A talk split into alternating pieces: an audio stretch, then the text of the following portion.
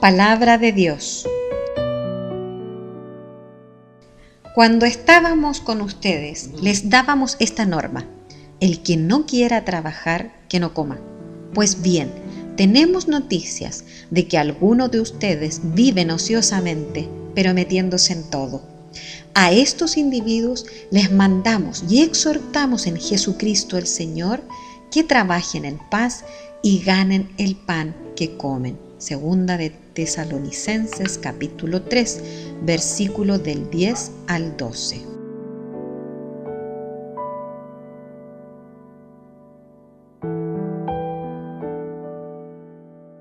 Reflexión. La importancia que el apóstol Pablo da al trabajo llega al extremo de pedir a aquellos que no trabajan que se abstengan de comer el pan de los que sí lo hacen.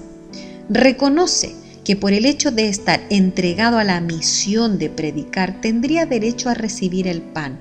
No obstante, para educar a la comunidad que servía, junto con realizar el oficio que conocía, la cestería, dedicaba el resto de su tiempo para instruir a la comunidad en el mensaje de vida de Jesucristo. Así lo daba a conocer. La sociedad actual nos muestra, en cambio, una visión distorsionada del trabajo, restando importancia a la acción y sobrevalorada la remuneración, lo que lleva al hombre, en definitiva, a no apreciar lo que hace, en cambio, a exigir se le retribuya de acuerdo a un mercado competitivo. ¿Quién piensa que lo que hace es un aporte al bien común? Lo que interesa es en cuanto más beneficia esto, y ello puede llevar a algunos a no trabajar, buscando solo percibir una gran retribución con el mínimo esfuerzo. Esta actitud es aprovechada por los promotores del consumo de drogas, entregando a sus colaboradores ingentes cantidades de dinero que no podrían obtener por medios lícitos. Hay otros que frente a la acción solidaria del gobierno u otras instituciones prefieren y buscan este beneficio antes de trabajar por una remuneración que consideran insuficiente. No logran valorar su acción más allá del factor económico. Cierto es que hay injusticia en la distribución de los bienes, y aquellos que han tenido la oportunidad de prepararse mejor para el campo laboral explotan a los menos preparados, entregando sus servicios a valores que para el común de las personas resultan prohibitivos o los obligan a hacer grandes esfuerzos para recibirlos. Es el caso de los profesionales versus el hombre común. Si pensáramos tan solo un momento en cuánto bien puedo hacer con mi acción en bien del hombre, la sociedad, la humanidad debiera dar gracias a Dios por su benevolencia al permitirme trabajar y el valor de mi labor sería grato a sus ojos. Miremos la actitud de nuestra madre en las bodas de Caná. Es significativo que los sirvientes se sometan a sus instrucciones si es solo una invitada. En cambio, no tienen reparos en seguir sus indicaciones hagan lo que Él les diga. El trabajo, un don gratuito. Cuando hablamos del trabajo, normalmente lo asociamos con una obligación, con un deber, una necesidad imperiosa, quizás una entretención para quien tenga sus necesidades económicas resueltas. Pero deben ser muy pocos los que asocian con un don gratuito producto de la liberalidad de un creador que determinó adjudicar al hombre, varón, mujer, esa misión. ¿Por qué decimos es un don? Porque no existe otro ser en toda la naturaleza creada con las cualidades que adornan la existencia del ser humano. Inteligencia, razón, libertad y voluntad con las que puede reconocer que la fuente de su existencia no radica en lo natural, sino que trasciende y va más allá a la causa original de toda existencia. Allí se encuentra con Dios y es en Él y en su libérrima determinación donde le es posible encontrar el origen de lo que llamamos trabajo. ¿Qué es? En palabras muy simples podemos decir que es la invitación de Dios al hombre a hacerse un colaborador estrecho en su obra de creación.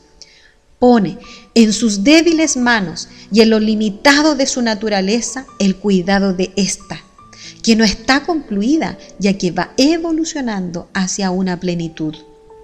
El mismo hombre experimenta en su vida esta realidad y deberá depender de otros para lograr su objetivo.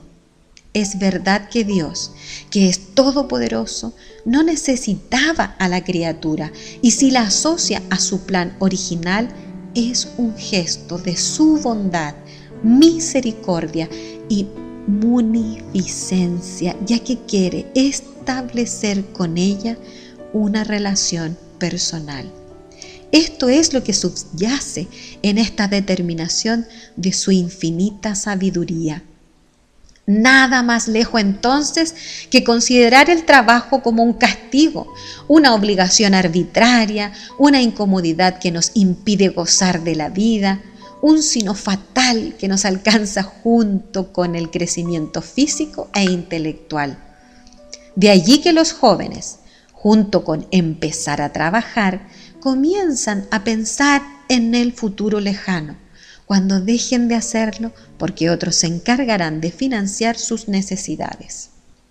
A esto apuntan muchos de los planes de jubilación que pretenden que desde un comienzo el joven se haga consciente de esa verdad y aporte desde ya para esos fondos que requerirá.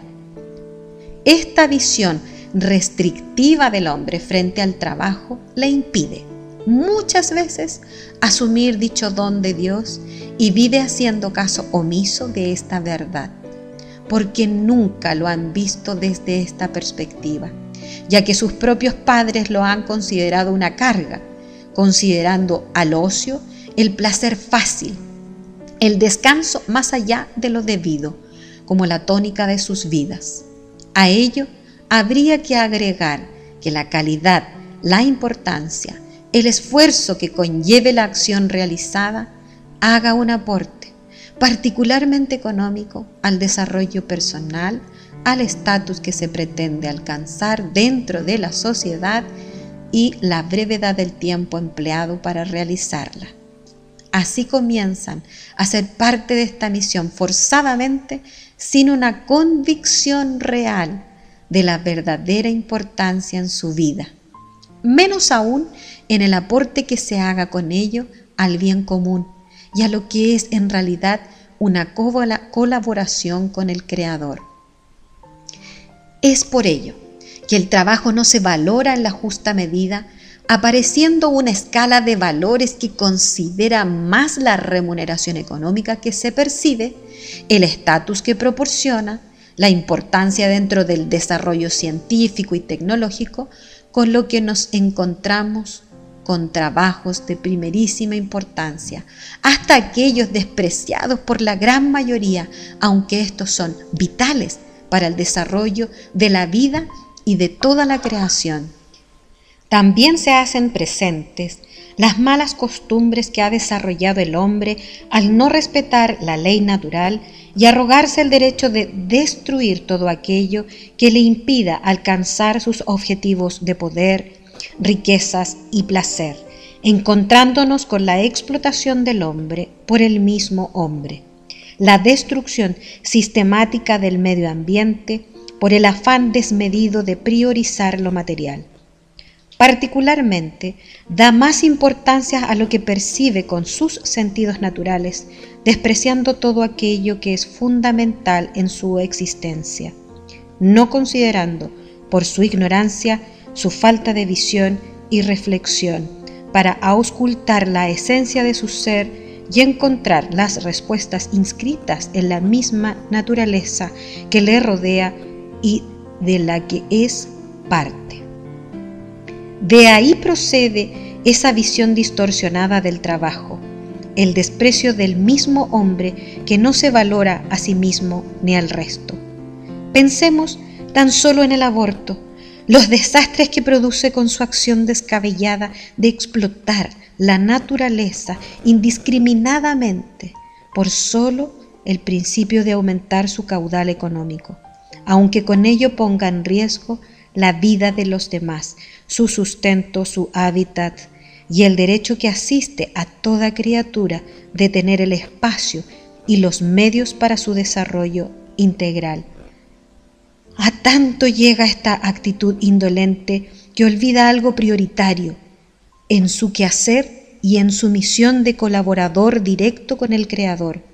Dios le ha dado la facultad de llamar los hijos a la vida, en tanto que Él la proporciona, pues no es el hombre quien la produce, solo es un transmisor, no carente de importancia, pues Dios le ha hecho apto para cuidarla y ayudarla en su desarrollo integral, encaminándola hacia su plenitud, lo que es su trabajo y su responsabilidad.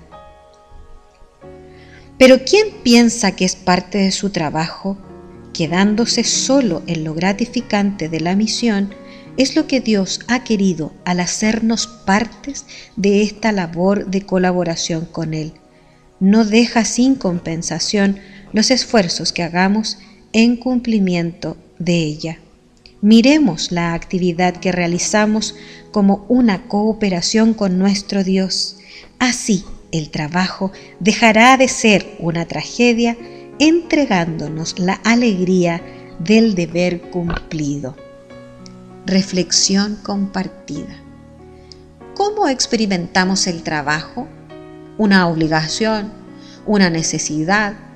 ¿Una imposición? ¿Pensamos que los hijos son el trabajo que Dios nos otorga? ¿Cuál es nuestra apreciación de los trabajos más humildes y despreciados? ¿Alguna vez lo he sentido como una carga indeseable que no podemos eludir? Oración para pedir trabajo.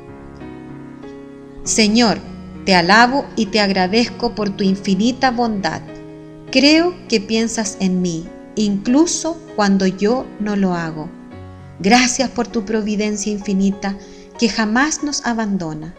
Tú me conoces, Señor, y sabes cuánto te amo. Por ello te confío mi vida. Es cierto que me dijiste que no me preocupara por nada, pero como ves, hoy necesito de tu auxilio, ya que no tengo trabajo. Y tú que fuiste carpintero, conoces la angustia del que no lo tiene. En ti está mi seguridad, pues eres mi baluarte frente a la adversidad. Concédeme la gracia de tener un trabajo que aporte al bien común, así podremos seguir construyendo junto a mi familia la comunidad de amor que nos pide ser. Amén.